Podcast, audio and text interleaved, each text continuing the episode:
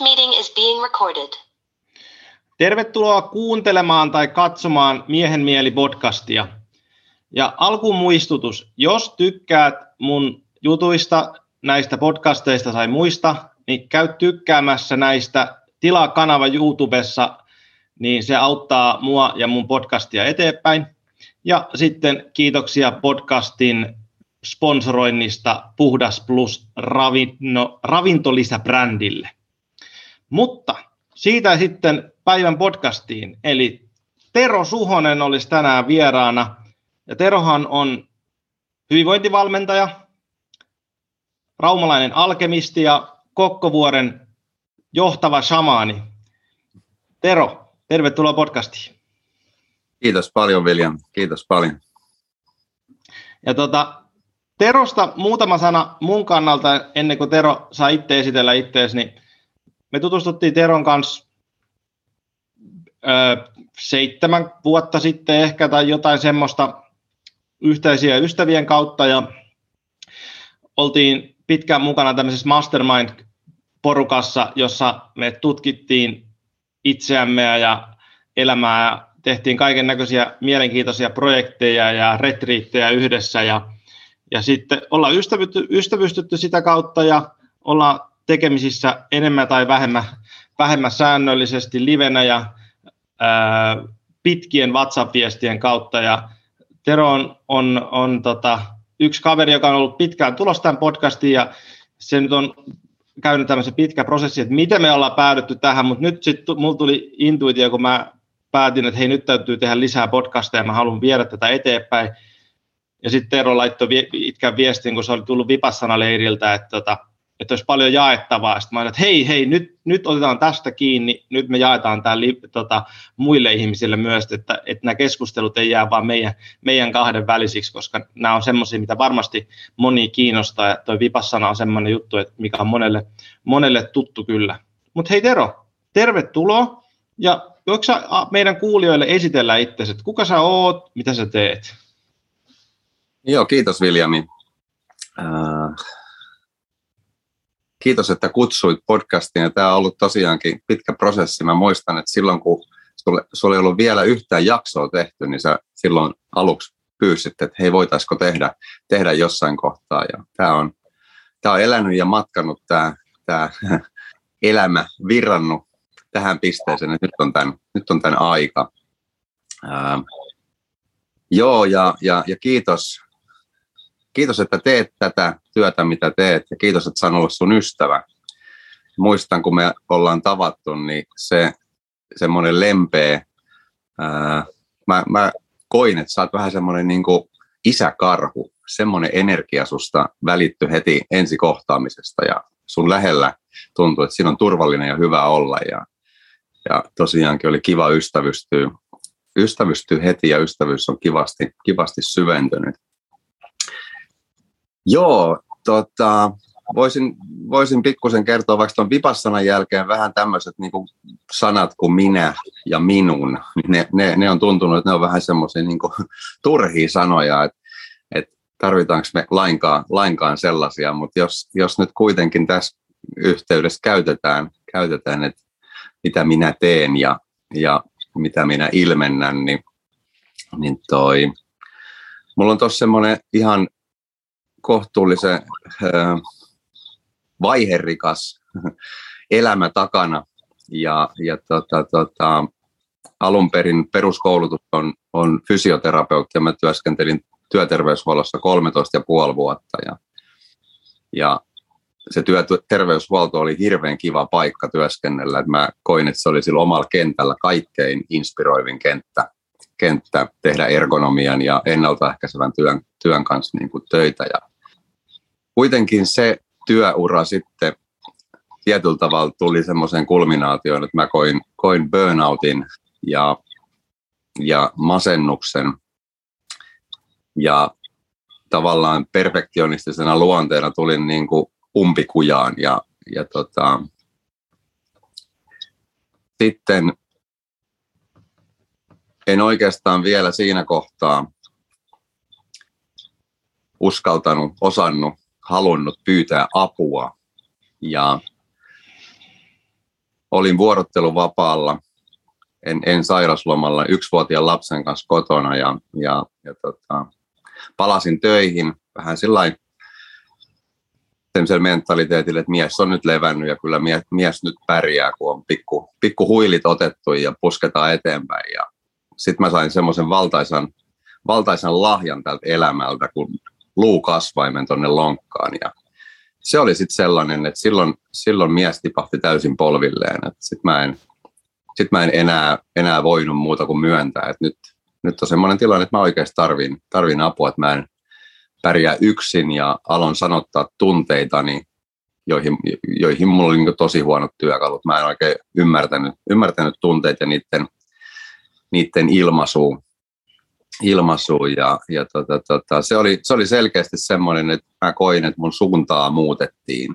Mä näin tavallaan elämän havaintovirheen kautta pelkästään tämmöisten fyysisten linssien, fyysisten lasien läpi ja sitten mulla alkoi alko syventymään niiden tunteiden sanottamisen kautta vähän tämä tämä elämän muutkin aspektit. Ehkä voisi puhua näkymättömästä maailmasta tai energian maailmasta. Se oli semmoinen alku, alku, alkuimpulssi, alkusysäys ja, ja tota, sitten oli aika, aika sen kasvain löydöksen jälkeen myöskin, myöskin sitten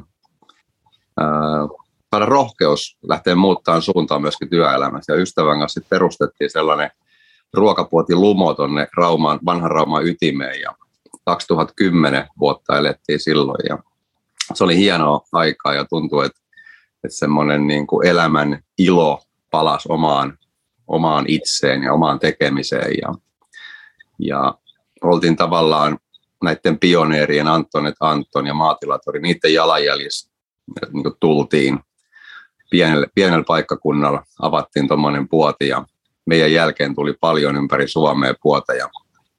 Ja, ja tota, niitä kyllä sitten laitettiin kiinni, että me taidettiin sitten olla loppupeleissä kuitenkin viimeinen, tai itse asiassa puoti jatkaa edelleenkin jo mun omistuksessa, mutta ihan viimeisiä tämmöisiä kivijalkoja, missä puhdas, puhdas ruoka on, on niin kuin ytimessä. Sitten mut tuli se kymmenen, kymmenen vuoden, tai vähän, vähän ennen kymmentä vuotta musta rupesi tuntua, että kun mä tein valmennuksia, valmennuksia vuosivauhdilla noin 100-120 valmennusta vuodessa, yksilövalmennuksia, yritysvalmennuksia, pidin työpajoja, pidin kursseja. Ja sitten mä luotsasin sitä kivijalkaa samalla, tein käytännössä niin toista vuoroa ja hoidin siellä aika lailla kaiken markkinoinnin ja laskujen maksun ja melkein kaiken tavaran tilaamisen ja, ja, ja palkanmaksun ja kirjanpito aika paljon ja tietenkin vähän siivoskelinkin ja hyllyttelin siellä ja, ja, ja tota, tota, se oli sellaista kynttiläpallo vahvasta molemmista päistä, että mun olisi pitänyt kehittää sitä yritystoimintaa, koska markkina muuttui hirveän voimakkaasti ja samalla olisi pitänyt laittaa enemmän paukkui valmennukseen ja katsoa, että mitä se antaa. Niin sitten se pitkä, pitkä luopumisprosessi tavallaan omasta lapsesta ajoi sitten siihen pisteeseen, että 2019 mä, mä koin loppuvuonna, mä tein videon siitä, että nyt on aika, aika päättää tämä sykli ja mä olin valmis laittamaan laittaa vaikka ovet sit kiinni ja jatkamaan, jatkamaan tavallaan uudella, uudella syklillä sitten uudella tekemisellä. Mutta sitten löytyi jatkaja ja, ja se olikin jännä sitten tämä 2020 aika, kun tuli, tuli, tuli kaiken näköistä, piti laittaa työntekijä lomalle lomautetuksi ja kaikki valmennukset meni tauolle ja piti pakertaa pitkää päivää, tehdä, tehdä ihan kaikki siellä, siellä omalla puodilla ja se oli semmoinen varmistus vielä, että kysyttiin, että haluatko nyt varmasti luopua tästä kaikesta, kun mä tein aivan kaiken itse ja se, se oli piste päälle, että kyllä mä haluan tästä luopua. Ja, ja sitten elokuussa, elokuun loppupuolella 2020 silloin, silloin toi, toi lumo jäi taakse ja alkoi tavallaan tällainen niin uusi, uusi elämänvaihe ihan selkeästi. Ja siihen elämänvaiheeseen liittyy sitten, sitten moni juttu. Yksi oli se, että Lapin maaginen energia rupesi kutsumaan mua ja mä oon tehnyt 2019, 20 ja 2021 kaamos-aikana tosi väkevät matkat yksin tonne, tonne Lapin, Lapin maisemiin ja, ja tota, tota, 2020, kun mä olin Kuusamossa, no lasketaanko Kuusamo miten Lappiin, no ainakin mä, mä lasken sen jollain tavalla, ainakin se oli mulle merkittävä, merkittävä matka, niin, niin siellä tapahtui sellainen, siellä tapahtui paljonkin väkeviä juttuja, mutta yksi semmoinen, yksi semmoinen niin kuin murtuminen tapahtui yhtenä iltana, kun mä ymmärsin, että mä olin tullut hyvästelemään vanhan itseni sinne. Että se 48 vuotta, mitä tätä taivalta tässä, tässä formaatissa oltiin matkattu, niin nyt oli aika jättää niin se taakse ja lähteä, lähteä sitten uuteen. Ja, ja tota, hiukan, hiukan ennen sitä 2000, 2020 syksy, eli se sama syksy, kun mä olin tuosta lumosta luopunut, niin mä koin, koin nimenomaan siellä Kokkovuorella, minkä sä nyt mainitsitkin, niin mä koin siellä semmoisen hyvin perinpohjaisen ää, ykseyskokemuksen. Sitä ei voi oikeastaan niin kuin, tai sitä voi yrittää kuvailla, mutta se, että et, et kun koki olevansa niiden siirtolohkareiden ja puitten ja sammaleen ja marjojen ja neulusten kanssa yhtä aivan, aivan täysin ja sitten sai semmoisen tiedon vaan omaan tietoisuuteen, että, että nyt sä lähdet kulkemaan tietäjän polkua, enkä yhtään tiedä oikeastaan edelleenkään, että mitä se, mitä se tarkoittaa. Tai tiedän ehkä hieman jotakin, mutta, mutta silloin en tiennyt, mutta se, se vaan kokemus siitä, että tuntuu, että luonto antoi jotain valtavan suurta itselle lahjaksi, kannettavaksi. Ja samalla tieto siitä, että jos sä tavallaan käytät sitä jo, jo, jonkunnäköistä lahjaa tai polkua väärin, niin kaikki otetaan heti sulta pois. Että semmoinen äärimmäisen syvä kunnioituksen kokemus sitä luontoa,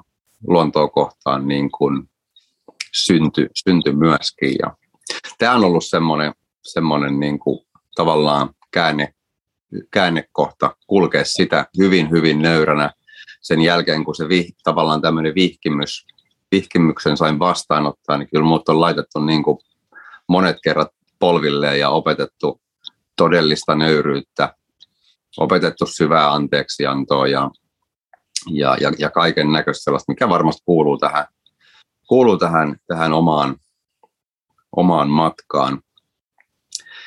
Ja oikeastaan voisi jatkaa tästä nyt vielä tästä tietäjän, tietäjän polusta, niin viime vuonna mä kävin sitten Saanatunturilla ja menin sinne, koska se saanatunturi kutsui minua. Se oli ihan selvä. Ihmiset, ihmiset alkoi puhua mulle saanasta ja niitä oli monta. Ja mä sitten vaan rupesin, ajattelin, että mahtaakohan se saana nyt mua kutsui ja päätin, että mä lähden sinne, kunnes mä sitten aloin empiä vielä hiukan ennen, ennen lähtöä. Et ehkä mä vaan kuvittelin, että ehkä se ei kutsunutkaan. Niin kun mä sen empimisen, empimisen ajatuksen laiton ilmoille, niin, niin yhtenä iltana niin kaksi ihmistä, kenen kanssa mä oon aika harvoin tekemisessä, niin mole, molemmat puhu saanasta ja sitten mä tiesin, että okei, että kyllä se on selvä, selvä että sinne pitää lähteä ja sitten mä lähdin viikon päästä ja, ja se, oli, se oli myöskin sellainen äärimmäisen, äärimmäisen väkevä.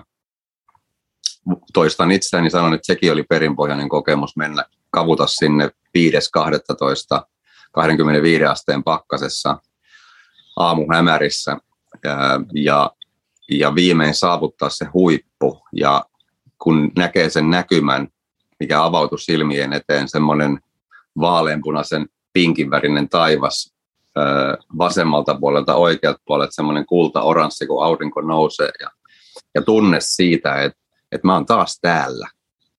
Ja semmoinen niin spontaani itku, ihan täysin kontrolloimaton itku tulee pintaan tieto, joku syvä tieto, että mä oon taas täällä niin monen elämän jälkeen ja mä katson tätä samaa maisemaa ja sitä kauneutta ja tunne siitä, että täältä ei puutu mitään, että täällä on niin kaikki mitä on. Ja sekin oli jonkunnäköinen hy, hyvin syvä, syvä ykseyskokemus. Oli, oli, oli jonkun aikaa semmoinen olo, että mun ei tarvitse lähteä täältä mihinkään, että mä voisin jäädä, jäädä niin tänne no se ihmisyys jossain kohtaa sitten vähän kolkutteli olkapää, että hei, että lähettäisikö kuitenkin tuonne alas, alas, alas vähän tota, tota, kotaan, saana kotaan, missä mä yövän, että lähettäisikö me kuitenkin sinne vähän, vähän tutkailemaan, että mitä tämä matka tarkoittaa. Selvästi tuli tieto, että semmoinen matkan niin integrointi, integrointi alkaa sitten siellä alhaalla. Ja lähdin sieltä, sieltä sitten takaisin ja saavuin sinne majapaikkaan ja sitten alkoi tietoa tulemaan. Semmoinen niin kuin jonkunlainen kanava, kanava aukesi ja mua kehotettiin, että lähdet tutkimaan elementtien alkemiaa. Että elementtien alkemia ilmentyy meissä kaikissa meidän sisällämme ja tässä ulkoisessa todellisuudessa. Ja sitten tuli semmoinen vähän niin kuin hymähdys, tai lähes kaikessa. Mä jäin miettimään, että mitä se tarkoittaa ja myöhemmin, myöhemmin mulle, en tiedä onko selvinnyt, mutta tuli se ajatus kuitenkin, että ehkä sitten kun me ollaan pysyvästi siellä ykseydessä, niin kaikki rajat poistuu, silloin ei, silloin ei tarvitse puhua elementeistä, kun kaikki on vaan sitä, sitä, sitä yhtä. Ja sitten mulla alkoi tulla, tulla konkreettista tietoa, että kun mä oon tehnyt tuota valmennustyötä nyt, nyt itse asiassa voisi ajatella, että mä oon tehnyt valmennustyötä 25 vuotta, koska se fysioterapeutin työkin oli sellaista, että, että siinä, si, siinä mä otin ensimmäiset askeleet tietyllä tavalla valmentajana, rakensin ihmisille vaikka liikkuvuusharjoitusohjelmiin ja sitten lähdin opastamaan niitä. Mutta joo, se, se valmennus, tavallaan tuommoinen konsepti, mikä mulla oli pitkän aikaa sitten ollut, missä oli pohjana funktionaalisen lääketieteen opinnot ja aktiivinen biohakkerointi. Ja siihen oli tullut enenevässä määrin oman, oman havahtumisen matkan tai ää, tämmöisen henkisen matkan, sisäisen matkan elementtejä. Tuli vaan yhtäkkiä niin tietoalas, että joo, että maa-elementti, siihen kuuluu ruokavalio, optimaalinen ruokavalio, puhdas, laadukas ruokavalio, paasto, autofagia, uni, palautuminen, yhteys itseen, yhteys luontoon. Ilmaelementtiin kuuluu tämä mentaalienergia, meidän persoonallisuuden piirteet tai yleensäkin eli eri persoonallisuuden piirteet. Meidän elämän arvot, elämän asenne, uskomusjärjestelmä, siitä tietoiseksi tuleminen. Vesielementtiin kuuluu sitten taas tunteet, tunteiden kokeminen, tunnekeho, tavallaan tämmöinen niin kuin emotioiden kautta ää, ehkä voisi puhua vähän värähtelystä, niin tämmöinen niin kuin eri, eri taajuinen tunteiden kokeminen, tunnelukot, tunnetraumat, tekniikat, millä vapautua, voi vapautua näistä, näistä erilaisista tunnetraumasta tai miten niitä voi prosessoida, käsitellä. Sitten tuli tulielementti, että se on tekemisen toiminnan energia omassa voimassa oleminen, oma, oman totuuden puhuminen, sun oma heimo, sun oma paikka, mitkä on ne ihmiset, ne sielut sun ympärillä, joiden kanssa olet tullut tänne tekemään, et välttämättä työtä, vaan, vaan sitä tehtävää, ää, rakentava liikunta, aktiivisuus. Ja mä olin ihan täysin niin kuin, niin kuin suu auki, että okei, että et wow, että et kiitos, että et tavallaan se kaikki, mitä jo oli olemassa mulla, niin konseptoitu uudestaan. Ja, ja mä, oon, mä oon rakentanut sitä konseptia tässä nyt, tässä nyt tänä vuonna ja, ja, ja tota, tota, tehnyt paljon videoita, tehnyt, tehnyt duunia, duunia paljon sen, sen kanssa. Ja se energia siellä, siellä saanalla oli, oli, oli sellainen, se oli niin väkevä, niin väkevä, että mä lähdin sieltä päivää aikaisemmin pois. Se tuntui niin kuin jotenkin, että se, se oli semmoinen, vähän niin kuin oli, olisi ollut painekattilassa ja päivää aikaisemmin lähdin pikkuhiljaa ajamaan, ajamaan sitä alaspäin ja se tuntui, tuntui hyvältä ratkaisulta. Mutta se matka oli semmoinen, että sen jälkeen se, mä oon puhunut tai kuvailen sitä energiapohjaksi, mistä kaikki tapahtuu. Kaikki mun tekeminen tapahtuu niin se on, se on ollut niin väkevä, että semmoinen johdatus on saapunut, saapunut niin kuin omaan tekemiseen, omaan elämään. Ja mä oon tehnyt valmennusta, mä oon tehnyt hoitotyötä, mä oon fasilitoinut seremonioita, että mitä tuli siihen alkemistiin, niin mä oon pitänyt noita kaakaoseremonioita, mulla on ollut siellä kristallimandalla, nyt mä oon käyttänyt myöskin omaa ääntä omia soittimia, lähinnä rumpuja, niin kaikki esimerkiksi tämmöisten seremonioiden fasilitointi, niin siihen tuli se, siihen tuli se johdatus mukaan sillä tavalla, että mun ei tarvitse tarvitse tietää, mitä tapahtuu. Mun ei tarvitse olla minuutin tarkkaa struktuuria tai 15 minuutin tarkkaa struktuuria, vaan mun pitääkin antautua sille hetkelle ja, ja vaan pyytää se, se opastus ja ohjaus tulemaan ja astua pois itsen tieltä. Niin tämä vuosi on ollut mulle sen asian opettelu ja, ja jollain tavalla on tosi iloinen ja jopa hiukan ylpeäkin itsestäni, että olen onnistunut, onnistunut siinä johdatuksessa lepäämään eh, rauhassa niin, että antanut sen tulla ja on ollut hienoja, hienoja kokemuksia, kokemuksia paljon. Sitten voisi sanoa vielä, vielä jotta, jotta ei mitään jäisi sanomatta, niin sanotaan vielä, vielä mikä liittyy tähän oikeastaan tuohon Saanankin matkaan, että sitä tietoa tuli tavallaan tämmöinen jonkunnäköinen selvä kanava oli auki, niin, niin kokemus semmoisesta niin kanavan aukeamisesta tapahtui mulle 2019 keväällä yhden hiljaisen aamun, aamun päätteeksi niin, tai kesken hiljasta aamua, niin mulla lähti tulemaan tietoisuuteen niin sanoja ja lauseita. Mä kirjoitin päiväkirjaan ensimmäisen runoni, tai ei ne ole mun runoja, sanotaan, että se oli ensimmäinen tämmöinen kanavoitu runo.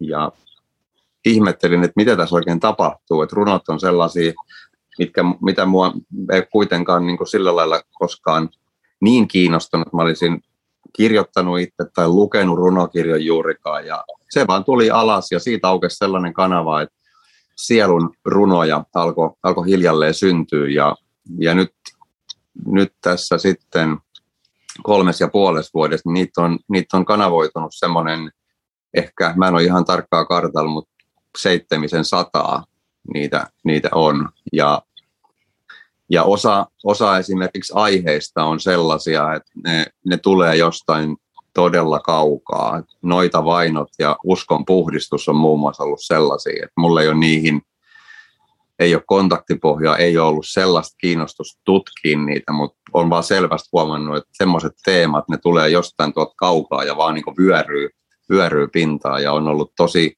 kivuliaitakin hetkiä antaa sellaisten syntyä ja ihan kaikkeen en ole edes niin pystynyt. Se on ollut yksi semmoinen niin kuin, ehkä semmoinen niin kuin varmistus kanssa sinne, että nämä tulee jostakin. Sä et itse näitä, itse näitä kirjoita. Toisaalta sitten taas koen, että tämä oma matka, omat haasteet ja, ja tuommoinen niin henkiset kompastumiset ja, ja nokilleen menemiset, niin ne on ollut myös sellaisia, että kun on, elät jossain kivussa jonkun aikaa, niin ne kivuliaat kohdat on myöskin olleet sellaisia, että silloin syntyy jotain tosi tosi kaunista ja jälkikäteen voi olla kiitollinen, että kiitos, että sain, sain kokea tuota tuskaa, kiitos, että tuommoinen häpeä tai tuommoinen syyllisyys tuli pintaan, koska sieltä ammentui jotakin, jotakin näin kaunista. Ja tietenkin sitten runot on, te, runot on runot tulee jaettavaksi, niin jos joku toinen saa niistä jotakin tarttumapintaa tai, tai lohtua tai jeesiä tai ymmärrystä tai oivaltuvuutta siihen omaan matkaan, niin, niin hyvä näin. Mutta summa summarum, oma tekeminen, se mitä mä tällä hetkellä saan tehdä ja miten mä haluan niin kuin, tuoda oman korteni kekoon, miten mä haluan ilmentää rakkautta tässä ajassa, tässä hetkessä, niin, niin nämä runot on, on tavallaan se yksi ja runoilija arkkityyppi on yksi tällainen niin kuin elementti tai yksi, yksi ö, ilmentäjä.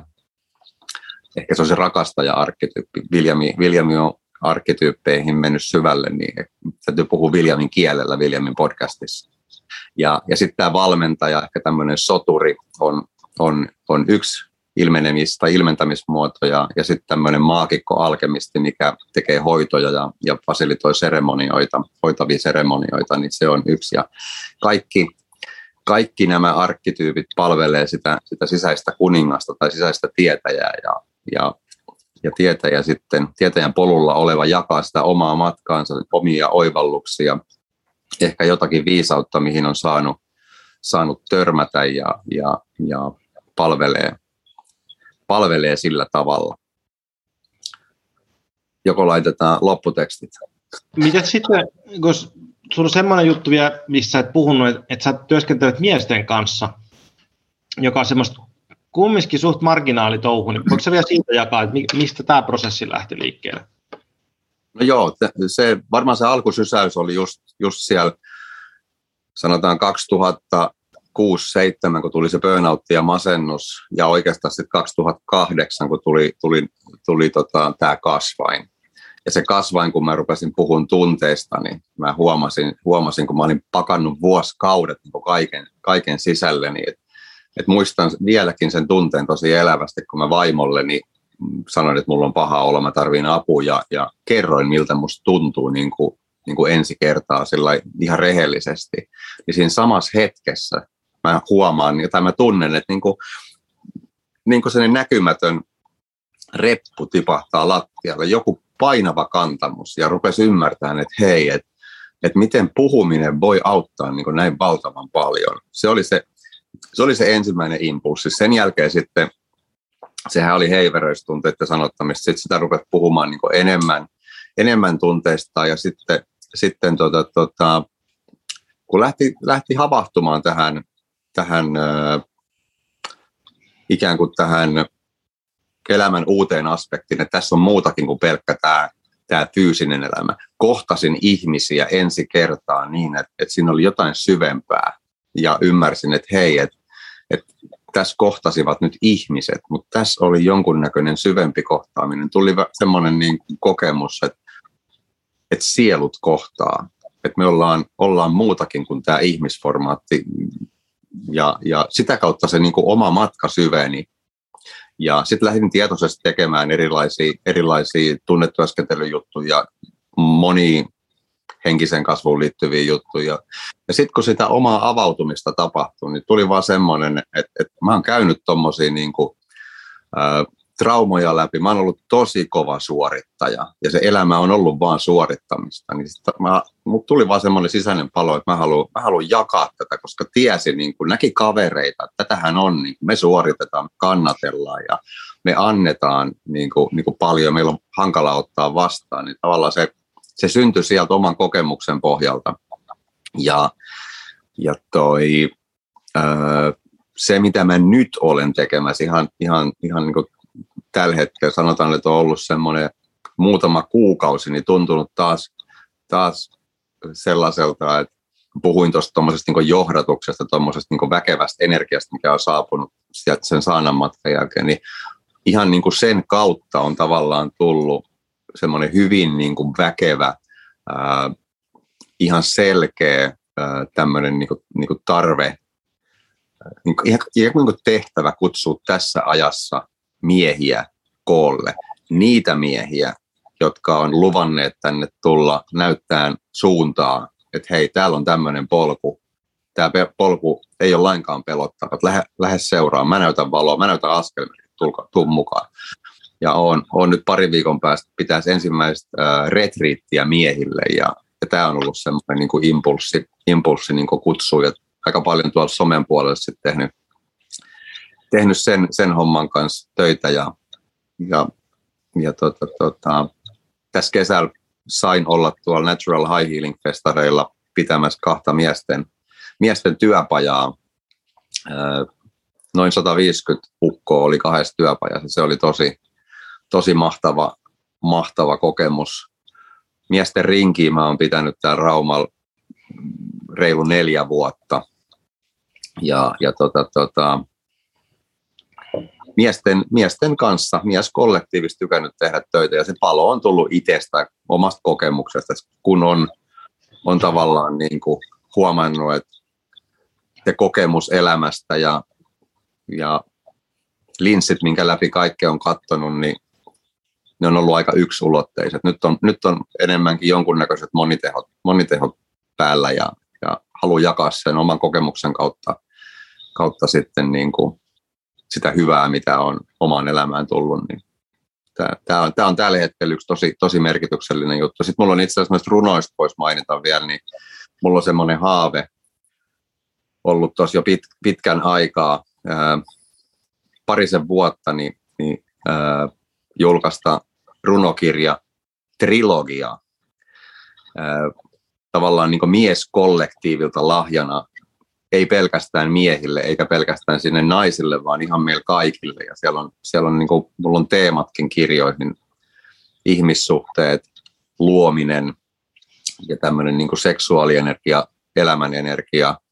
Ja kolmas, kolmas kirja olisi tämmöinen niin uuden maailman rakentaja, uuden maailman mies, mikä on tasapainottanut sen oman sisäisen feminiinin ja maskuliinin ja, ja sisäiset arkkityypit palvelee sitä sisäistä tietäjää, minkälainen, minkälainen on sellainen uuden maailman mies, mikä, mikä ei enää tappele ja kilpaile ja lyö, lyö toisiin turpaa, vaan antaa sen, antaa sen luontaisen turvan ja, ja suojan ja, ja silti näyttää sen oman herkän puolen ja saa olla kokonainen. Siinä, siinä tollaan, tolleen nyt miesten kanssa työskentelystä tuommoinen tommonen niin kuin pähkinänkuoressa. Mennään siihen vähän lisää, mutta mulla oli yksi juttu, mitä mua itse asiassa kiinnostunut kysyä sinulta aikaisemminkin sun historiasta, jos me voitaisiin mennä vähän siihen enemmän, kun sä puhuit tuosta perfektionismista ja hmm. ää, mä avaan tätä mun kysymystä vähän pidemmältä. Mä oon paljon miettinyt sitä, että, että niin kun me katsotaan ylöspäin ihmisiä, jotka saa paljon aikaiseksi, lähinnä just urheilijoita tai sitten menestyneitä bisnesmiehiä tai muusikkoja tai mitä vaan. Ja yleensä sen kaiken takana, että jos ihminen päätyy sellaiseen asemaan, niin se on ihan saatanasti duuni. Se täytyy tehdä niin kuin omistautua jollekin asialle, joka on se tietyllä tavalla niin kuin tosi hyvä asia. Ja siinä on tosi niin kuin, että jos sä omistaudu jolle, jolle asialle, niin harvoin sä niin saatkaan myöskään kauheasti mitä aikaiseksi. Ja sitten kun sä oot ollut kumminkin lähes ammattiurheilija, ää, ja tota, omistautunut niin kuin sun tietynlainen sun kehon virittämiseen ääripisteeseen asti. Sillä tavalla, että se toimisi mahdollisimman hyvin ja mitä sä tehnyt niin kuin ruokavaliot ja treenaus ja itse lajityypilliset harjoittelut ja kaikki, mikä on niin kuin tosi kunnioitettavaa. Ja sitten sen, niin kuin se toinen puoli, mikä mua kiinnostaa, se, että koska se menee yli ja mitä siitä niin kuin seuraa ja se, että, että sun kohdalla, niin kuin sä jaoit, niin seurasi se, että, että se veti sut niin kuin burnouttiin ja, ja sitten myöskin mun mielestä jotenkin symbolisesti se sun lonkan vaurioituminen, syöpä, se tuntuu niin, niin kuin symboliselta vaivalta, että sun keho vaan niin kuin lopettaa toimimasta. Se on sillä, että, että ei enempää. Mm-hmm. Niin, niin voisitko sä puhua me, siitä perfektionismista vähän, että, että mikä, mikä, se, mikä se on se mikä vei sinua eteenpäin. Jos ajatellaan, että ennen sitä, kun sinulla tuli tämmöinen herääminen, niin mikä se oli sinun sisäinen tunne siitä perfektionismista, joka sai sinut niin painamaan, liikkumaan? Koska sitten mä sanon vielä yhden jutun tästä tähän kysymykseen, kun juttelin tota, yhden tutun kanssa, jotain se asui Raumalla ja jotain, ja sitten jotain puhuttiin susta, että mä kysyin, onko käynyt sun kaupalla silloin aikaisemmin, ja se sanoi, että joo, että sä asuit siinä naapurissa, että aina se Tero oli lenkillä, että sen näki joka kerta, että siellä sä aina juoksi, ja sitten mä ajattelin, että no kuulostaa niin Terolta, että Tero painaa pitkää päivää, ja silti on aikaa lenkkeille ja kaikkea, niin voiko se kertoa vähän tästä, siitä perfektionismista ja siitä sisäisestä drivista, mikä sulla oli silloin? Joo, no, no tota, tota, tota, sanotaan, että per, tämä on hyvä, tämä on tosi hyvä topikki tämä perfektionismi ja se, että mä edelleenkin niin kuin haluan tehdä asiat hyvin, mutta jollain tavalla siinä vaiheessa, kun mä ajauduin esimerkiksi burnouttiin, niin, niin tavallaan elämän isot osa-alueet oli solmussa, että se työ itsessään – en mene siihen nyt sen, sen enempää, mutta siellä oli niin kuin näkemyseroja ja se kuormitti sillä lailla, että mä en saanut tehdä sitä työtä oman näköisesti, mikä, oli, mikä olisi ollut niin kuin ennaltaehkäisevän työn kannalta niin kuin kaikkein järkevin, loogisin, rationaalisin tapa. Se ei tuottanut mulle niin kuin tyydytystä. Sitten parisuhde-elämän ruuhkavuodet, se ei ollut kaikkein hehkeimmillään, se ei tuonut sellaista, sellaista tyydytystä. Se, siinä oli paljon stressiä, kiiret ja aikataulutus. Ja oikeastaan mulle, kun mä en niitä tunteita osannut sanottaa, niin se mun ainoa tapa purkaa stressiä oli se liikunta, mihin, mikä oli mulle semmoinen, mä siis tosi nuoresta asti niin rakastanut olla luistimilla. Ja se, se tunne, kun sä sä tota, tota, pääset kiitämään niin, niin, niin, niin luistimen, tai se tuoksu, kun sä, kun sä meet niin kuin kesällä ensimmäisiin treeneihin sinne jäähalliin ja se, se viileä ilma, niin se oli ihan niin kuin infernaalista huumetta mulle. Tavallaan mulla on ehkä ollut addiktiokin siihen urheilemiseen ja liikkumiseen jollain tavalla, mutta se on ollut mun ainoa niin kuin väylä purkaa stressiä. Ja tavallaan, tavallaan mulla, se, mulla se meni, meni sit siihen pisteeseen, että kun mä en saanut työstä sitä tyydytystä, en saanut tavallaan sit perhe-elämästä niin kuin, tietyllä tavalla vastapainoksi rauhaa ja lepoa ja sellaista niin kuin, tietyllä tavalla tyydytystä sieltäkään, niin mä purin sen siihen, siihen urheilemiseen. Ja sitten työssä käyvänä mä reenasin parhaimmillaan tai järjettömimmillään niin jopa 12 kertaa viikossa. Et jos sä oot töissä vajaa 40 tuntia viikossa, sitten sä rupeat treenaamaan 12, tuntia, tai 12 kertaa, ja reenit ei ollut mitään palauttavia. Et silloin niin kuin jotenkin koki, että pitää tulla hiki, pitää hengästyä, pitää, niin kuin, pitää tuntua, jotta se niin kuin purkaa itsestä jotakin. Niin, niin se oli mulla, mulla ja sitten sit, sit se luonne, se luonne, perfektionistinen luonne siihen, että pitää reenata niin kuin kovaa, ei, se oli todellista niin itse ruoskintaa, niin, niin, niin se oli yksi sellainen, milloin se perfektionismi kääntyi niin kuin ihan, ihan väärään suuntaan tietenkin. Ja, ja tosiaankin, niin kun sen yhden burnoutin on käynyt, niin siinä on, siinä on tullut oppia kyllä huomata sitä, että hei tänään mun voimavarat on täällä. Nyt, nyt ne on niin tapissa. Mä voin tänään niin mennä tämän aika lähelle ja, ja tehdä duunit ja antaa, antaa itsestäni tämän verran. Ja sitten seuraavan päivän mun voimavarat on täällä. Mä en, jos mä menen tonne, niin mä, mä teen tosi karhunpalveluksen itse. Mä sahan omaa jalkaan. Hei, nyt, nyt, nyt tämän päivän voimavarat on täällä. Niin mä voin jättää jopa vähän, vähän tuon alapuolelle ja olla itselleni armollinen, rakastaa, rakastaa itteni. Että on tullut paljon tietenkin ymmärrystä, että on niin kuin liikennevaloissa rupeaa keltainen vilkku, niin okei, nyt, nyt, nyt, on, nyt on hyvä himmata. Nyt ei tarvii, nyt ei tarvii tehdä.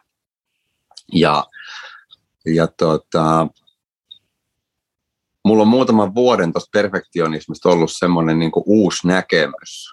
On tullut semmoinen niin oivallus siitä, että, että mulle perfektionismi tarkoittaa tätä nykyään sitä, että sä oot aito. Että se, se on todellinen perfektionisti, ketä pystyy olemaan jokaisessa tilanteessa oma aito itsensä, tekemään itsestään joka hetki mestariteoksen että mä oon tässä nyt Viljamin kanssa tai mä oon mun vaimon kanssa tai mä oon, oon jonkun tuntemattoman kanssa, kenen, kenen tahansa kanssa mä olen, niin mä en laita mitään roolia tai maskia siinä kontekstissa päällä, vaan mä voin, mä voin ilmaista vapaasti oman kokemuksen tästä elämästä, että mitä mieltä mä oon vaikka jostain, jostain asiasta. Mun ei tarvitse miettiä, että jos mä nyt tässä seurassa sanon tämän oman, oman mielipiteen, niin sitten tulee, sit tulee konflikti. ihminen, ketä on, joka tilanteessa se oma aito itsensä, niin se on todellinen, todellinen perfektionisti.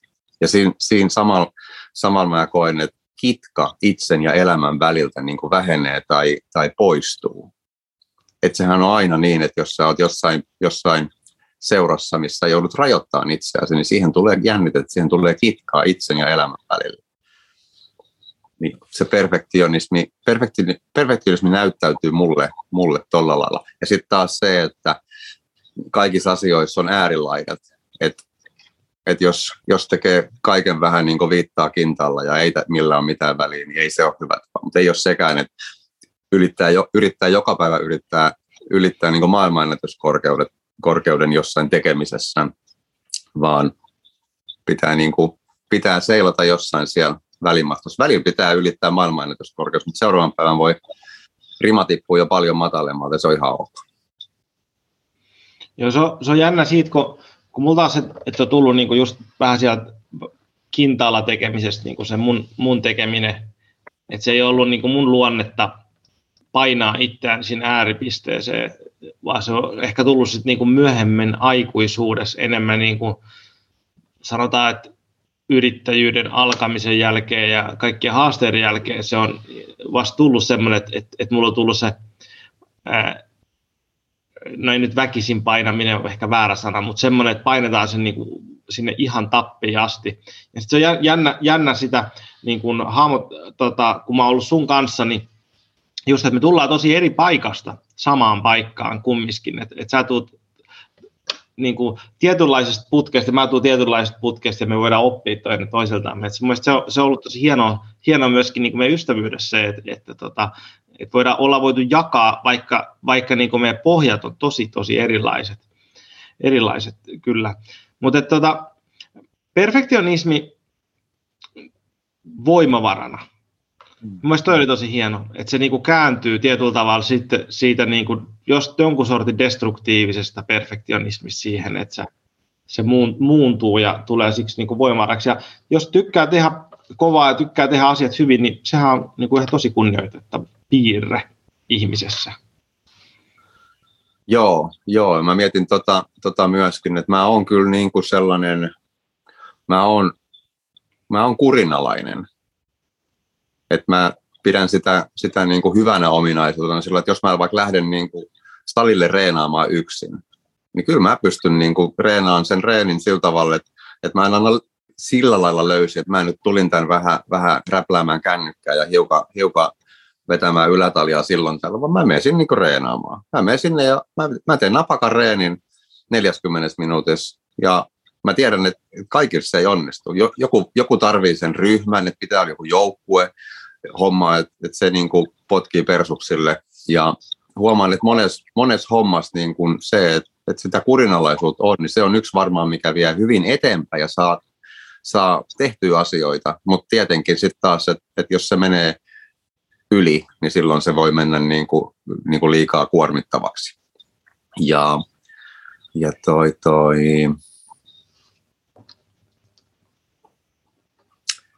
Mulla oli joku toinenkin juttu tuohon nyt vielä. Mikähän se mahtoi olla? Se meni, nyt tuli vähän niin kuin pläkäri. No ehkä ei se ollut niin tärkeä. Toi kurinalaisuus. Eikö, eikö se toinen, toinen juttu niin. on se, se, se tietenkin tuommoisessa niin kuin, että et, no se liittyy nyt perfektionismiin, mutta elämä, elämään niin yleensäkin. Et, et tota, tota, mullakin se esimerkiksi niin se urheileminen oli semmoinen, semmoinen niin se oli valtava ö, jossain kohtaa, kun semmoinen kipinä syttyi. Mä, mä, mä muistan, mä oon ollut aika, aika pieni, pieni nappula. Jos mä nyt heitän, että mä oon varmaan ollut joku ekaluokkalainen tyyli. Ja mä en erityisemmin niin kuin, tykännyt urheilusta. Mä voi, voi olla, että mä oon ollut nuorempi. Ehkä mä olin just joku ekaluokkalainen. Mulla syttyi yhtäkkiä semmoinen niin kipinä, kipinä niin kuin siihen liikkumiseen ihan valtavasti. Mä lähdin jalkapallokourasta niin kuin, niin kuin potkimaan. Mä saatan pari tuntia potkia sitä palloa vaan maaliin. Välillä meni yli ja olisi, mä juoksin, ha, hain sitä ja jotenkin se syntyi niin semmoinen valtava palo sitä liikuntaa, liikuntaa kohtaan. Niin, niin on tärkeää, että sulla on joku inspiraation lähde niin kuin, niin kuin elämässä totta kai, että sulla on joku suunta, suunta mihin sä meet ja missä sä niin kadotat itse. Mulla kävi sen urheilemisen kanssa, liikkumisen kanssa varmaan ensimmäisiä kertoja siinä, että mä, mä saatan olla, olla siellä jääkiekkokaukalossa niin kuin kahdeksan tuntia lauantaina ja, ja välillä mennä vaan pukukoppiin juomaan vettä ja lämmittelemään, lämmittelemään että näpit sulaa ja sitten taas niin kuin takaisin. Ja aamu, aamu hämäris mentiin ja iltahämäris lähdettiin, lähdettiin pois. Mutta tietenkin tämmöinen, että sit jos se menee, menee tuommoisessa niin kuin inspiraatio, intohimo menee, menee överiksi, että sä oot niin liikaa kiinni ja kaikki ympäriltä elämästä niin sumenee, mitä voi helposti käydä vaikka siinä, siinä kun me harjoitellaan oikein, oikein intensiivisesti, me ruoskitaan sitä omaa kroppaa ihan niin viimeiseen iskuun, niin se voi olla yksi semmoinen, semmoinen väylä, missä helposti vähän niin kuin tulee laput silmille ja on vaan se jokin alue elämässä, mikä on kaikki, niin silloin se menee, silloin se voi mennä niin kuin överiksi. Et sillä perfektionismilla on kyllä monta, sillä on monta, monta puolta ja siinä on, siinä on hyvät puolet ja sitten se voi mennä yli, niin kuin itselläkin kävi jossain. Mitä sitten, kun sä oot noiden miesten kanssa työskennellyt ja vetänyt miesten piirejä ja työpajoja, niin tuleeko se niin kuin esille usein miesten kanssa tämä tämmöinen perfektionismi-tyyppinen niin kuin painaminen muiden, mä muiden. Joo, mä sanoisin, mä sanoisin enemmänkin, että, että toi, ehkä se yhdistävä tekijä on, on semmoinen niin suorittaminen. Että, että se, se, siellä on varmasti osittain myöskin sitä niin perfektionismia, mutta, mutta sit se on ene, ehkä, ehkä isompi tekijä on semmoinen, että se miehen, miehen rooli on, on niin tehdä ja, ja suorittaa. Ja toki se on niin kuin sitäkin, mutta toki se on niin kuin, totta kai myöskin niin kuin jossain, määrin, jossain määrin aina ilman muuta myöskin naisten, nais, naisilla sama juttu, mutta enemmän, enemmän se on ehkä semmoinen, mihin meidät miehet on ehkä, äh, mihin muottiin meidät laitettu, että miehen pitää niin kuin tehdä, suorittaa ja kannatella, niin enemmän se on sitä, sitä niin kuin, ja, ja mä koen, että, että sit se on paljolti myöskin, myöskin tämmöinen kollektiivinen kollektiivinen niin kuin, uh, juttu tai, tai rajoite, että me ei voida näyttää sitä haavoittuvaa tai herkkää puolta ja vastaanottavaa puolta. Enemmänkin se on sitä niin kuin, painetaan menemään pisteestä A pisteeseen B ja, ja, ja suoritetaan, suoritetaan elämää. Voisi sanoa, niin kuin, että se monta kertaa se suorittaminen menee vähän niin kuin, niin kuin se, sellaiseksi, että sä, sä suoritat sitä elämää, että sä et elä elämää. Sä, sä oot vähän niin kuin sä oot vähän niin kuin kuolleena tässä elämässä. Onko jotain muita semmoisia teemoja, mitä sä oot huomannut, mitkä niin selkeästi eniten nousee esiin, että mitkä on suomalaisen miehen semmoisia kipukohtia tai semmoisia, mitkä niin kuin on niin kuin jopa kollektiivisia siinä, että, että ne on niin, tulee niin usein esiin? No kyllä isänä oleminen tai sitten, sitten suhde siihen omaan isään, niin se on, se on yksi iso. Moni, moni, ää, mä koen, että varsinkin mun, mun, mun ikäluokan, niin varmaan sunkin ikäluokan isät, niin ne, niille ei ole välttämättä olleet kaikkein parhaimmat työkalut ilmaista tunteitaan. Ää, omat isät on olleet, olleet sodissa tai sodassa ja, ja, ja sitä kautta se miehen malli ja tunteiden ilmaisumalli, mitä on, niin se on ihan ymmärrettävää, että, että jos mallit on olleet mitä, mitä on, tai tunteita ei ole ilmastu, tunteiden ilmaiseminen on ollut, ollut heikkouden merkki, niin se on ihan ymmärrettävää, että se, se mitä me ollaan saatu omilta isiltämme, niin, niin on jotakin muuta kuin mitä me oltaisiin ehkä kaivattu. Ja, ja koen, että tämä, aika on sellaista, että me ollaan niin murroksessa. Nyt me, me tiedostetaan toi ja halutaan niin omille lapsillemme viedä jotakin muuta lahjaksi kuin sen, että, että mekin ollaan vaan hiljaa, hiljaa ja tukahdutetaan sitä herkkyyttä. Halutaan kertoa, kertoa omille lapsillemme, että me välitetään heistä ja halutaan, ollaan kiinnostuneet kuulemaan, että miten heillä menee ja olla, olla niin kuin tukena ja turvana ja ystävänä. Ja, ja toi, toi, sitten on tämmöisiä, niin kuin monta kertaa tullaan siihen, siihen niin kuin omallakin kohdalla sitä miettii, miettii itsellä on kolme lasta, niin välillä sitä käy niitä luuppeja ja keloja läpi, että onko, miten tämä homma hei, niin noin omasta mielestä on niin mennyt, mennyt niin tässä kohtaa, varsinkin kun oma poika esimerkiksi on teini-ikäinen, niin välillä voi mennä siihen luuppiin, että, että kokee arvottomuutta tai että on hoitanut hommansa, hommansa huonosti ja tulee vähän niin kuin sokeeksi silleen, että hei, että onhan tässä nyt aika aika kivasti hommat loppu, loppupeleissä kuitenkin, kuitenkin mennyt. Isyys on varmasti semmoinen yksi teema.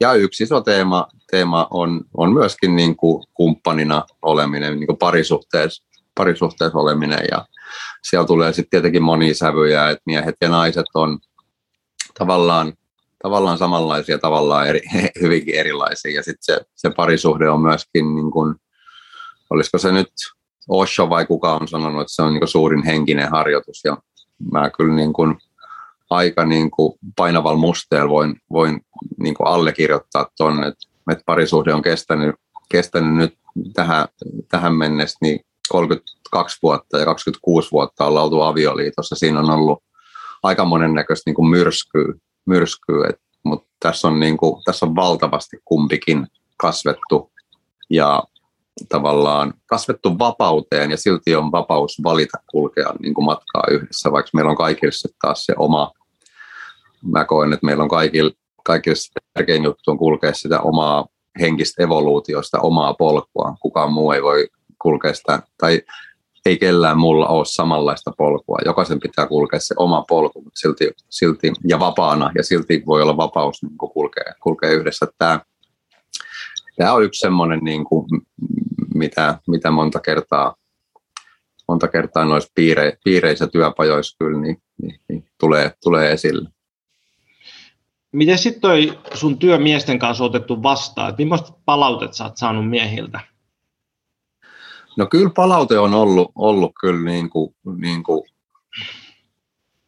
palaute on ollut tosi, tosi mahtavaa, mahtavaa että et toi, toi, se on tietysti ihan niin kuin, kun näitä, tätä, tätä rinkiä tai piiriä, mä, mä oon puhunut, mä oon jollain tavalla puhunut ringistä, silleen on merkitys, mutta sitä esimerkiksi, mitä on pitänyt täällä nyt nelisen vuotta, niin, niin, niin se on vaan tosi siistiä, kun mies tulee eka kertaa siihen rinkiin.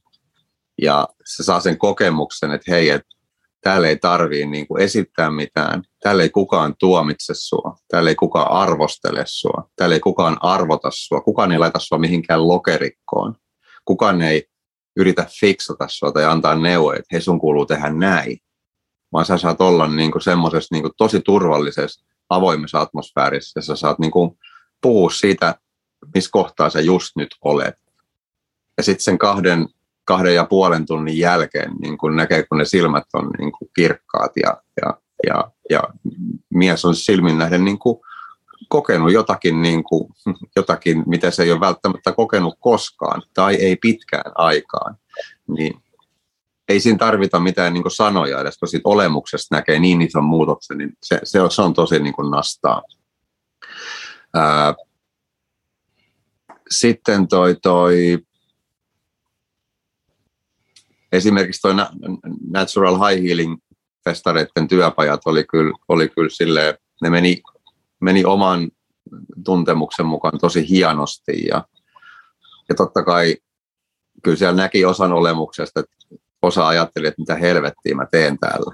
Ja näinhän se aina menee, kaikki ei voi miellyttää. Että kaikki ei varmasti, varmasti ollut niin kuin omalla mukavuusalueella tai, tai kivas paikassa, mutta sitten sen jälkeen tuli kyllä paljon niin kuin viestejä ja ehkä semmoinen kaikkein kivoin oli niin kuin se, että, että, että yksi, yksi nainen laittoi viestiä, että mies oli tosi, mies oli niin kuin muuttunut ihan niin kuin se levollisuus ja kaikki, että, että, että jotakin, jotakin isoa niin kuin nytkähti.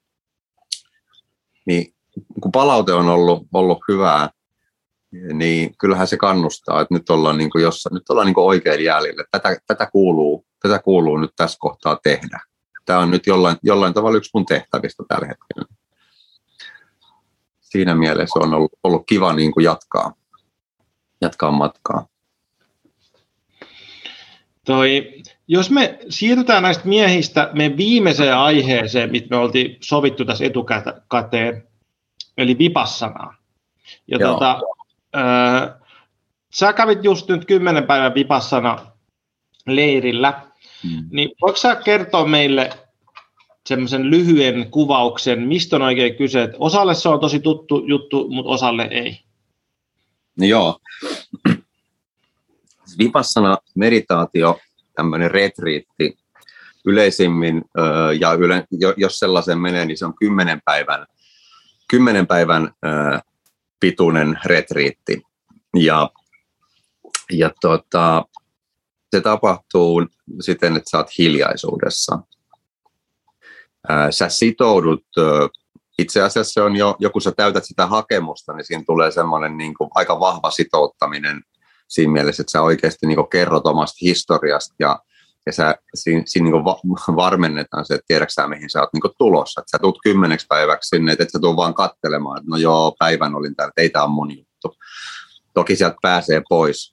Nytkin sieltä lähti niin kuin kymmenisen prosenttia, eli meitä oli reilu 50, niin 5 taisi lähteä, lähteä pois. Et totta kai, jos se on niin liikaa, niin sit se on liikaa, eikä siinä ketään niin pakoteta, mutta tavallaan siinä tulee se vahva niin sitoutumisen niin energia tavallaan, kun sä jo haet sinne. Ja, ja kun sä meet sinne, niin kun se alkaa ja, ja laskeudutaan niin kun siihen, siellä puhutaan tällaisesta jalosta hiljaisuudesta, niin se tarkoittaa sitä, että, että sä et puhu, sä et viesti millään tavoilla kenenkään kanssa. Sä et katso silmiin, sä et hae katsekontaktiin ja et kosketa ketään. Kaikki älylaitteet, kirjat, muistiinpanovälineet, kaikki, kaikki kerätään pois. Sä oot alueella, mikä on rajattu köysillä. Sä tavallaan vähän niin kuin, voisi vois sanoa, että sä oot vähän niin kuin vankilassa. Sun vapautta rajoitetaan, sun aistien käyttöä ää, rajoitetaan. Mm, sit sä sitoudut tämmöisiin moraalisääntöihin, että sä et, sä et tapa mitään ja lollista sen kymmenen päivän aikana, jos tulee niin hyttynen, niin annat sen purra tai viet sen ulos. Mitään e, olentoa ei ole tapettu sen ruoan eteen, mitä sä tarjolla, että siellä on kasvisruokaa ja sitten oli jossakin, jossakin ruuissa oli maitoa, mutta joka tapauksessa. Sitten sä pidättäydyt ottamasta mitään, mikä jos on omaa, eli, eli pidättäydyt varastamisesta, pidättäydyt kaikesta niin seksuaalisesta käyttäytymisestä, ää, kaikista päihteistä, että sulle ei saa olla mitään, mitään mukana. Ää, ja pitä, pitä, pidättäydyt siitä, että sä et puhuisit, no siellä ei puhuta, mutta että sä puhut vaan totuutta. Että sun tavallaan tämmöiset niin tiukat moraalisäännöt, sun vapautta rajoitetaan, sä et pääse edes parkkipaikalle sen jälkeen, kun sä tuut sinne, sinne alueelle. Ja sitten rajoitetaan tosiaankin niin kuin aistien käyttö. Niin se on aika, aika lailla niin kuin tiukka matka sun, sun sisälle.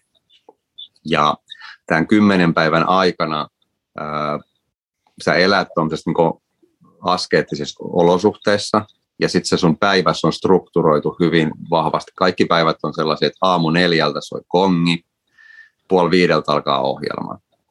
Ja se ohjelma jatkuu kello yhdeksän, jonka jälkeen, jos ei sulla ole opettajalle mitään kysymyksiä, niin sä voit mennä lepäämään. Ja päiväs sun työ, sen, sen lisäksi, että sä noudata sitä jaloa hiljaisuutta, niin sun työ on se, että 12 tuntia on ohjelmassa meditaatiota. Ja siinä on illalla on sitten iltaluento, mikä katsotaan videolta noin tunti 15 minuuttia, mutta muuten, muuten se on sitä, että perinpohjaisesti palapalalta sut niin kuin opetetaan siihen tekniikkaan ja sä opit saamaan yhteyden itsesi, sä opit tarkkailemaan objektiivisesti, miltä susta tuntuu, tuntea niin kuin tuntemuksia eri, eri osassa, kehoa. Se oli aika, aikamoinen, aikamoinen matka ja, ja toi, ainakin itsellä on ollut sellainen tapa, että mä tykkään kirjoittaa. Se on ollut osa mun, mun niin kuin prosessia tai tapaa prosessoida asioita, että mä kirjoitan vaikka päiväkirjan oma, omaa kokemusta, vaikka mä lukisin niitä koskaan, mutta mä kirjoitan ne ulos, niin tuolla se olikin se kymmenen päivää, että, että sä et saanut tavallaan purkaa sitä mihinkään. Että sieltä tuli tokapäivän asioita, kolmanten päivän mentiin samassa asiassa vähän eri kulmalla syvemmällä, ja neljännes ja viidennes ja kuudennes ja seitsemännes niin edelleen. Ja tavallaan nyt sitten vasta jälkikäteen tuntuu, että tässä on niin massiivinen, massiivinen integrointiaika niin prosessoida sitä kaikkea, mitä sieltä tuli pintaan. Et siinä niin kuin tolleen, Onko ne kaikki tota, meditaatiot? Mitä? Onko ne kaikki meditaatiot istumameditaatiot vai onko se jotain muutakin, mitä siellä tehdään? Kaikki on istumameditaatio. Joo, pitääkö se istua lattialla vai onko se, voiko se istua tuolilla vai millä se toimii? No, no itse asiassa siellä oli mun mielestä kolme miestä, ketkä istuvat osittain tuolilla. Että he oli varmaan etukäteen ilmoittanut, että he ei pysty istumaan Mutta mullakin oli esimerkiksi niin meditaatio ja sitten siellä oli, oli, oli tyyny ja, ja pehmusteet, mutta oli se kovaa, oli se kovaa hommaa niin kuin istot. Siinä tuli aika nopeasti, ihan heti eka päivän tuli niin kuin selväksi, että tämä on keholle kovaa hommaa ja, ja huomasi, että keho vaatii toisaalta sen, sen staattisen istumisen vastapainoksi niin kuin se vaatii dynaamista liikettä, ala, alarajat, vaikka takareidet, lonkakoukistajat vaatii venytystä, rintaranka, selkäranka vaatii niin kuin liikettä. että se, siinä oppii tosi nopeasti niin kuin, tietyllä tavalla kuunteleen kehoa ja reflektoimaan sitä, että hei, mä en ole muuten ollut mun keholleni, mä en ole kunnioittanut mun kehoa niin kuin olisi, olisi pitänyt. Että esimerkiksi tämä liikkuvuusjumppa, niin tätähän pitäisi tehdä koko ajan. Ja sieltä tuli heti semmoista niin syvää, syvää oppia, hei, että, että laitettiin kaverin niin seinille heti, että hei, miten sä oot kehoas kohdellut viime aikoina. Se tuli, tuli selväksi, että nyt sen jälkeen on ollut, ollut tietyt helpot, helpot treenit, treenit tässä päivän lomassa käytössä. Ja, ja toi, sitten siinä itse asiassa neljänten, neljäntenä päivänä, neljän, neljäs päivä on se, jolloin oikeastaan niin kuin mennään siihen vipassana meditaatiotekniikkaan. Että kolme ekaa päivää on vaan semmoista alustusta ja harjoitellaan esimerkiksi keskittämään oma huomio hengitykseen, pelkästään hengitykseen. Se on muuten aika mielenkiintoista, että jos sä, jos sä keskität ajatuksessa siihen, että miten ilma menee sun nenän kautta sisällä, ja nenän kautta ulos, niin kuin vaikeet on keskittyä siihen vaikka viisi minuuttia. Aina tulee ajatus, ja sä huomaat, että ei hemmetti, että nyt mä oon taas niin jossain tuolla, tullaan takaisin tähän näin. Ja se on turhauttavaa, kun sä päivänkin hinkkaat sitä, tai puolitoista päivää hinkkaat. Mutta jossain kohtaa tapahtuu se, että hei, nyt mä pysyn tässä. Nyt mun ajatus ei niin karkaa. Että sä tunnet, että nyt se menee sisälle, se tulee ulos. Aa, se menee vähän enemmän vasemman sieraimen kautta kuin oikean sieraimen kautta. Rupeaa tuntua, että, että sierain aukko on niin tossa, niin se ilma menee tuolta sisälle ja se tulee tuolta ulos. Rupeat, rupeat niin reflektoimaan tuolla. Mutta se, että sä niin äkkiseltä, äkkiseltä sanot, että okei okay, William, seuraavat 12 tuntia tästä, tästä niin huomisesta, niin keskityn vaan siihen, niin se voi olla vähän turhautta, mutta siellä piti mennä niin toi, toi, toi palapalalta. Mutta joo, olin tulemassa siihen, että neljäntenä päivänä mentiin siihen varsinaiseen vipassana meditaatiotekniikkaan, ja sitten se neljä, neljännestä päivästä lähtien annettiin myöskin semmoinen niin kuin vahva sitoumus. Ne oli semmoiset, niin kuin, oliko ne nyt vahvan sito, sitoumuksen istunut, silloin oli joku, joku, joku, joku nimikin, mutta tarkoitus oli, että kolme kertaa päivässä on tunnin vipassana meditaatio, jolloin sä oot siinä, sä, sä sitoudut istuun siinä asennossa liikkumatta. Ja okei, jos on pakko liikkuu, sä liikut tunnin aikana, vaihdat asentoa vähän neljä kertaa, niin tavoite on, että seuraavassa, seuraavassa istunnossa sitten kolme kertaa, sitten kaksi, sitten yksi, ja sitten sä pysyt siinä. Tarkoitti, niin kun, että jos sä meinaat aivasta tai jos sä meinaat yskästä, niin sä yrität, sä, sä yrität olla vaan siinä hiljaisuudessa ja paikalla, että mitään ei tapahdu. Se oli, se oli semmoinen, mikä tuli siinä neljänten päivän, mikä sitten lisäsi pikkusen haastetta ja, ja tota, tota, se oli myös oma prosessi sit niin kun huomata, että hei, että tämä helpottuu ja tämä helpottuu ja tämä helpottuu ja nyt tässä pystyy olemaan. Toi tulee mieleen tuosta, mun ainoa pitkä meditaatio oli, mä olin joskus semmoista neljä ja puolen tunnin tota, Sasen meditaatiosta ja Sami Mäntuoho silloin veti sitä, joka oli itse asiassa mun podcastissakin. Ja, tota, meillä oli se puolessa välissä, että opettajalta kysyi että, tota, jotain. Ja tota, mä kysyin siltä Samilta silloin, että mitäs nämä joogahommat ja nämä muut, kun mä olin silloin aika alussa, että, tota, että kun siinä että sen meditaatiossa on aika semmoista puristista hommaa, että se on sit, sit, sitä, ja se on niin kuin vipassana ja sen meditaatio aika lähellä toisiaan, että, että, että siinä on se istuminen eikä muuta niin kuin tyylisesti. Sitten sä vaan istut. Sitten mä kysyin Samilta, että mitäs näet, jos tekee joogaa ja muuta, niin että, tota, että onko se ok tässä niin kuin reissussa, niin Sami sanoi silloin opettajan varmuudellaan, että ei kun sä teet tätä Jeniä, sä vaan istut. Sitten mä muistan, että mä istuisin kaksi tuntia sen lopun ja mä vitutti niin paljon, niin mä istuisin ja kiehuin siinä paikallani. Se oli hauska, koska mä en muista, että koska mua olisi pituttanut niin paljon, että, että se, että joku sanoi, että mun täytyy tehdä jotain, että niin määrää, että se on niin tätä, ja sitten sä vielä niin istut siitä, mä olin sitoutunut istumaan siinä paikallani, niin kuin tekemättä mitään. Ja mä kyllä istuin sen siinä, eikä siinä mitään. Mutta en, en ole sen jälkeen kyllä tehnyt sen meditaation kertaakaan, että se, että se niin osui ja upposi tarpeeksi. Mutta se oli, se oli tosi hyvä, hyvä koska sit siitä tuli se, että mä lähdin etsimään jotain omaa polkua, niin versus sitten, että mä olisin ottanut suoraan joku sen, sen jutun itselleni. Mutta tuliko sulle itsellä jotain semmoisia niinku kohtia, missä niinku alkoi se kyrpä olemaan niinku siellä ottas melkein katossa asti, kun siinä istuttiin? No toi, to, mä voisin sanoa tuohon vielä, että, että tuolla oli niinku sama juttu niinku sillä tavalla, että siellä, siellä sä sitoudut myös, niin kun sä tuut tonne, niin siihen, että, että jos sä harrastat joogaa tai jos sulla on jotain muita meditaatiotekniikoita, niin se, että sä et sekoita mitä, jätät, sä sitoudut, kun sä tulet kymmeneksi päiväksi, sä annat mahdollisuuden tolle tekniikalle ja jätät kaiken muun pois. Ja itselläkin oli se, että mä mietin, että miten mä mahdan onnistua sitten tuossa, mutta mä onnistuisin tosi hyvin. Ja välillä kun meinas mennä jonnekin, niin mä muistin sen, että hei, mä annan tälle tekniikalle niin täyden mahdollisuuden. Mä haluan kokea, että mitä tämä, mitä tämä voi niin antaa. Ja en mä tiedä, oliko mulla nyt tuommoista oloa, mutta oli, että olisi niin ollut, ollut, ollut niin kuin käyrä tuossa kovin jyr, jyrkkänä. Ei mulla välttämättä ollut sellaista, mutta kyllähän siinä sellainen niin kuin monia tunnetiloisin käy läpi, että kyllä siinä kymmenen päivän aikana niin monta kertaa kerkee niin laskeskelemaan, kuinka monta tuntia tätä on vielä jäljellä ja, ja okei, tämä tunnin meditaatio, kuinka monta prosenttia tämä on kokonaisuudesta, että, että tämä ollaan siellä satasessa ja, ja, ja kaikki tällaisia huomasit, että semmoisia selviytymismekanismeja se mieli lähti niin rakentaa. Ää, mutta ei ollut oikein semmoista niin vitutusta niin missään, missään vaiheessa. Et enemmänkin se oli sit sitä, että ensin kun sä olit sillä alueella rajoitettiin sitä niin kuin katsekontaktia, niin, niin tuli sellainen, sellainen niin kuin suru siitä, että sä oot vankilassa, sä et, sä, sä et pääse näkemään niin läheisiä, että koki sitä, että mitä on, kun ollaan erossa rakkaistaan.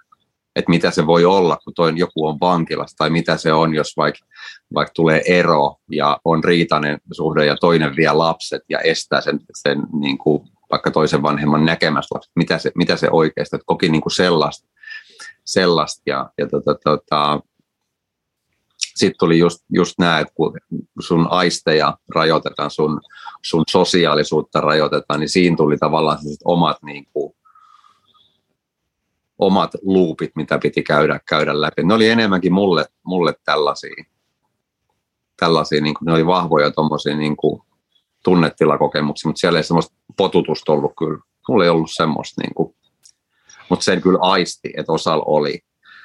Et kyllähän siinä sit niinku, sä oot siellä jossain kuuden, kuudentena, seitsemäntenä päivänä ja sä, oot, sä, sä kaikki herkistyy aistintoista, niin kävelet siellä jossain ja joku tulee, joku tulee vastaan, niin tuntuu, että oho, että joo, tuolla, tuolla on kyllä pieni jojo, jojo niin ottassa nyt, että et ei ollut kaikki ihan, ihan mukavasti varmaan tuolla kaverilla.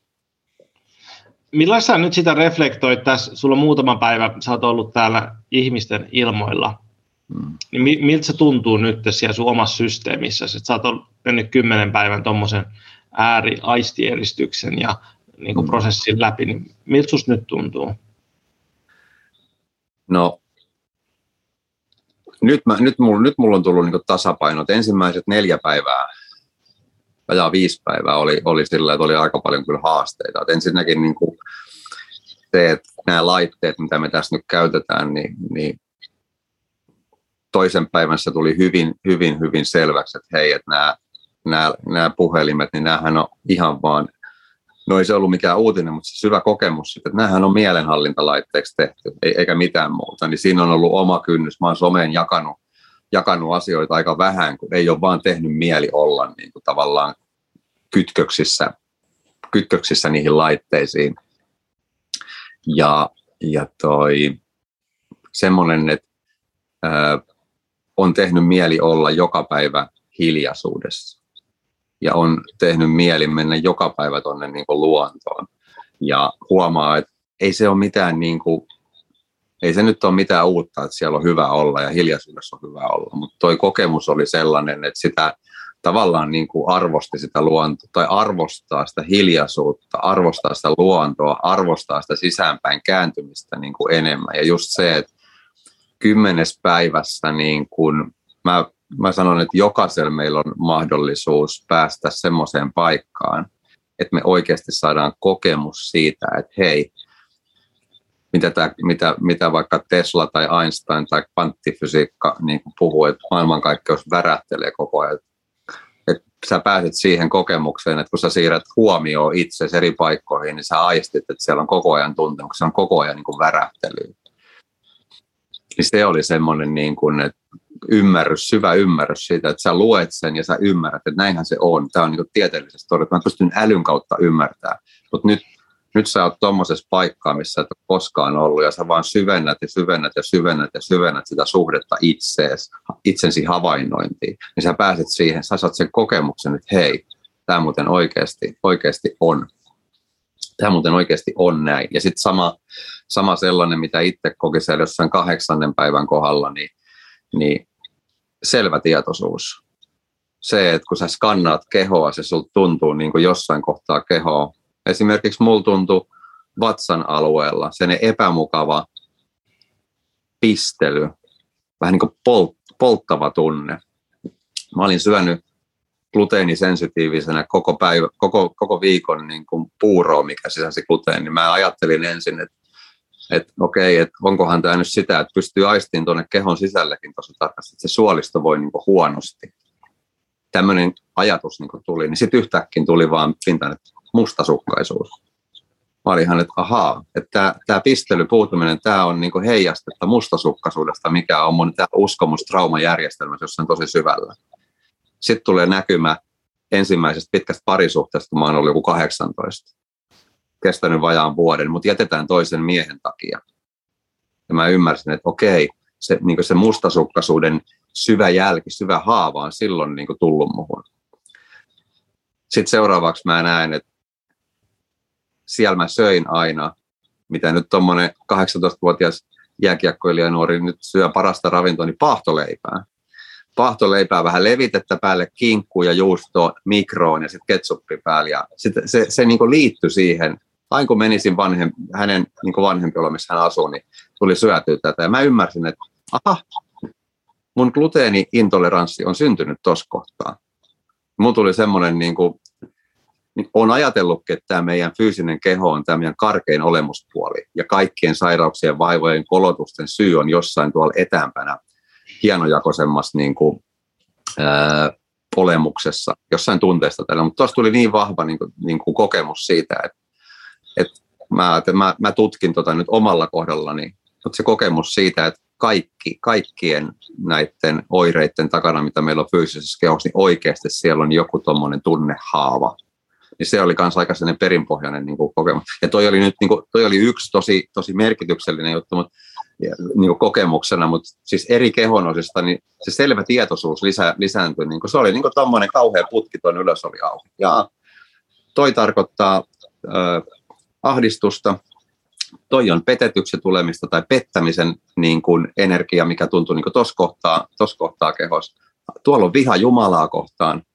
Jaha, okei. Okay. Et se oli niin ihan sillä sillä, ja, ja sitten tuli muutenkin semmoista niin informaatiota, että mitä, mitä eri kehon osat niin symboloi, mitä vasen silmä kertoo, mitä oikea silmä kertoo, mitä sun niin lapa, lapaseutu kertoo, mitä sun reidet kertoo. Ja sitä tietoa tuli niin, niin paljon, että, että mä jossain kohtaa olisin mielelläni halunnut muistaa kaiken, mutta jos mä olisin mennyt mielellä siihen niin väliin, että mä yritän nyt muistaa, niin, niin olisi voinut mennä se kanava kiinni. Mä olin vaan semmoisessa niin vähän niin euforisessa tilassa, missä se tieto vaan tuli ja sain sen tiedon, kun kysyin, että saanko mä, niin pystyykö mä palaan näihin myöhemmin, niin sieltä tuli vaan tieto, että joo. Et, et selvä semmoinen niin naisääni puhu minulle. Oliko se, oliko se mun joku henkiopas tai korkein minä tai universaali rakkaus tai Jumala, mikä se oli, mutta se kanava, kanava oli niin kuin, niin kuin täysin auki. Niin tä, tässä on ehkä ollut semmoinen, että kun sä olit semmoisessa paikkaa, sitten sä tulet tämän arkeen ja sä huomaat, että no ei se kanava ei olekaan ihan niin kuin auki. Täällä on, täällä on vähän harmaat ja, ja suhjust ja pitää, pitäisi, tehdä, pitäisi tehdä duunia, pitäisi laittaa, laittaa ruokaa ja, ja, ja pitäisi maksaa laskut ja, ja tälleen. Niin siinä oli myös vähän kontrasti, että kun sä tuut tähän arkeen, niin meitä vähän toiseen äärilaitaan, että nyt, nyt on opettelu siihen, että missä kohtaa sä pääset myöskin siihen, että se sun oma sisäinen ääni ja kommunikaatio saa olla niin kuin läsnä. Ja siihen tämä niin kuin luonto ja hiljaisuus on, on semmoiset niin kuin asiat, mitä, mitä, mit, mitkä on niin kuin nyt entistä tärkeämpiä itselle ihan joka päivä. Kuulostaa siitä, että noista varmaan pystyy aika paljon ammentamaan noihin sun omiin valmennuksiinkin myöskin, että siihen elementtivalmennukseen siihen, että, että tota, millä tavalla ne yhdistyy se yhdistyy ne kaikki elementit ja sitten toi myöskin Suomen kokemus tietyllä tavalla niin kuin kehollisti sitä, että hei, ne, eihän nämä ole vaan mitään niin kuin sanoja, sanoja, mm. jotka tehdään ilmassa, vaan että niillä on tosi niin kuin selkeä kehollinen, kehollinen pohja. Ja tota, meillä alkaa pikkuhiljaa aika, aika loppua tästä podcastista ja tota, jos me wrap it up tämä koko homma sillä että, että mitä mulla tuli mieleen, mieleen vaan tuosta, että, että noista sun valmennuksissa, noista sun elementtijutuista, niin, niin varmaan tosi moni mies, ainakin mua kuvittelisin, niin tota, niitä kiinnostaisi tehdä työskentelyä myöskin niin kuin noiden kautta sillä tavalla, että jotain niin kuin valme, tai siis niin kuin näiden workshopia, sulla on ollut näitä oman voimapäiviä tai näitä kursseja, niin äkkiä, äkkiähän sä teet konseptin, jossa tulee niin kuin neljän päivän setit tai joku pitkä viikonloppu, jossa on kaikki noin mm. noi elementit esillä. Et tuli vaan tämmöinen niin idea, idea pompsahti päähän. päähän tota. Mutta tota, mä oon käynyt Teron, itse tuolla Teron oman voiman päivässä, päivässä ja voin todellakin henkilökohtaisesti suositella, ei vain sen takia, että Tero on mun ystävä, mutta sen takia, että mä oon ollut Teron ohjauksessa. Oltiin tuolla Raumalla keväälläkö joskus. No, mutta joka tapauksessa tämmöisessä oman voiman päivässä, joka oli vain miehille, niin se oli kyllä tosi hyvä kokemus itselle. Itselle ja tota, tykkäsin Teron ohjauksessa, varsinkin tykkäsin siitä rumpumatkasta ja siitä, kun Tero on käynyt prosessia tämän oman äänen kanssa ja opiskellut sitä äänihoitamista tai mitenköhän se nyt oli. Se oli kyllä tosi voimakas, voimakas kokemus tota, olla tämmöisessä rumpumatkassa. Muistan, että mä itkin ihan siinä aikaa, että se niin kuin vapautti kyllä jotain, jotain tosi, tosi niin kuin isoa itsestäni. Ja se oli tosi hyvä. Ja jos sä haluat Tero tähän loppuun vielä kertoa vähän, että mitäs projekteja sulla on nyt niin tulossa, mitäs ihmiset voi, mistä sut löytää ja niin päin pois. Äh, joo, no toi tosiaankin, niin tässä nyt isänpäiväviikon jälkeisenä viikonloppuna 18-20. päivä marraskuuta niin on, on ensimmäinen omavoima viikonloppu pelkästään, pelkästään miehille. Ja, ja tarvis, tarkoitus olisi aikatauluttaa seuraava tuonne ens, ensi kevääseen. Äh, sitten äh, on ollut, ollut ajatuksessa, että lähtisi tekemään tuommoista hiilausseremonia kiertuetta alku, alkuvuodesta taas johonkin suuntaan, ainakin tuonne Tampereen Tampereen suuntaan sinne liepeille. Katsotaan, katsotaan mihin, mihin tieset vie. Pitää vähän, vähän kysellä, kysellä ihmiset, että mihin, mihin päin olisi kutsua. Valmennusta, valmennusta teen, teen tässä yksilövalmennusta, mutta nyt on ollut semmoinen ajatuksen asteella myöskin, että voisin testata tota pienryhmävalmennuksena. Et jotenkin, jotenkin näkisin, että semmoinen niin kuin, ehkä kuuski on vähän liikaa, mutta joku neljä, neljän hengen valmennusta, ja tämänkin näkisin, että olisi, olisi ehkä tosi hedelmällistä niin kuin testata sitä niin, että siinä olisi neljä, neljä miestä, tai olisi niin miehille toi, toi, niin jotenkin se tuntuu semmoiselta. Katsotaan, katsotaan, täytyy konseptoida sitä, sitä, sitä pikkusen. Ja, ja tota, tota, mut löytää, siis on terosuhonen.com, nettisivulta löytyy blogia ja löytyy verkkokauppaa ja, ja löytyy, löytyy tota, tota, vähän omaa tarinaa. Mut löytää Facebookista Tero Suhonen nimellä, mutta sitten on myöskin Sielun runoja profiili, mikä löytyy myöskin Instagramista. Ja Telegramin puolella on Sielun runoja tota, tota, ryhmä ja siellä on myös tämmöinen miesten rinki, miesten rinkiryhmä, mihin voi kaikki, kaikki liittyä, se on avoin ryhmä. Ja YouTubesta löytyy nyt sieltä löytyy Sielunrunno ja Tero Suhonen kanava, mikä on hiljattain, hiljattain aktivoitu uudestaan. Ja, ja mä oon sitä käyttänyt nyt, mä oon tehnyt sen muutamia videoita tästä omasta matkasta ja, ja tavallaan tämmöistä tyhjentymisen matkaa, mitä mä oon nyt käynyt viimeiset ehkä puolitoista vuotta, jonkunlaista, jonkunlaista psykologista kuolemaa on, on, on tehty ja käyty syvällä, niin itsekkäistä syistä olen, olen tota tehnyt sinne videoita tyhjen, tyhjentymisestäni ja katsotaan mihin se sitten vie. Mutta näistä, näistä, kanavista, näistä kanavista löytyy ja siinä vähän niin kuin tämän hetken tekemisestä. Mutta hei Tero, kiitos tosi paljon kun tulit mun podcastiin ja palaamme kiitos, asiaan. Kiitos, kiitos. Eikö arvaamaan aika pian? No niin, kiva. Moi moi. Moi moi.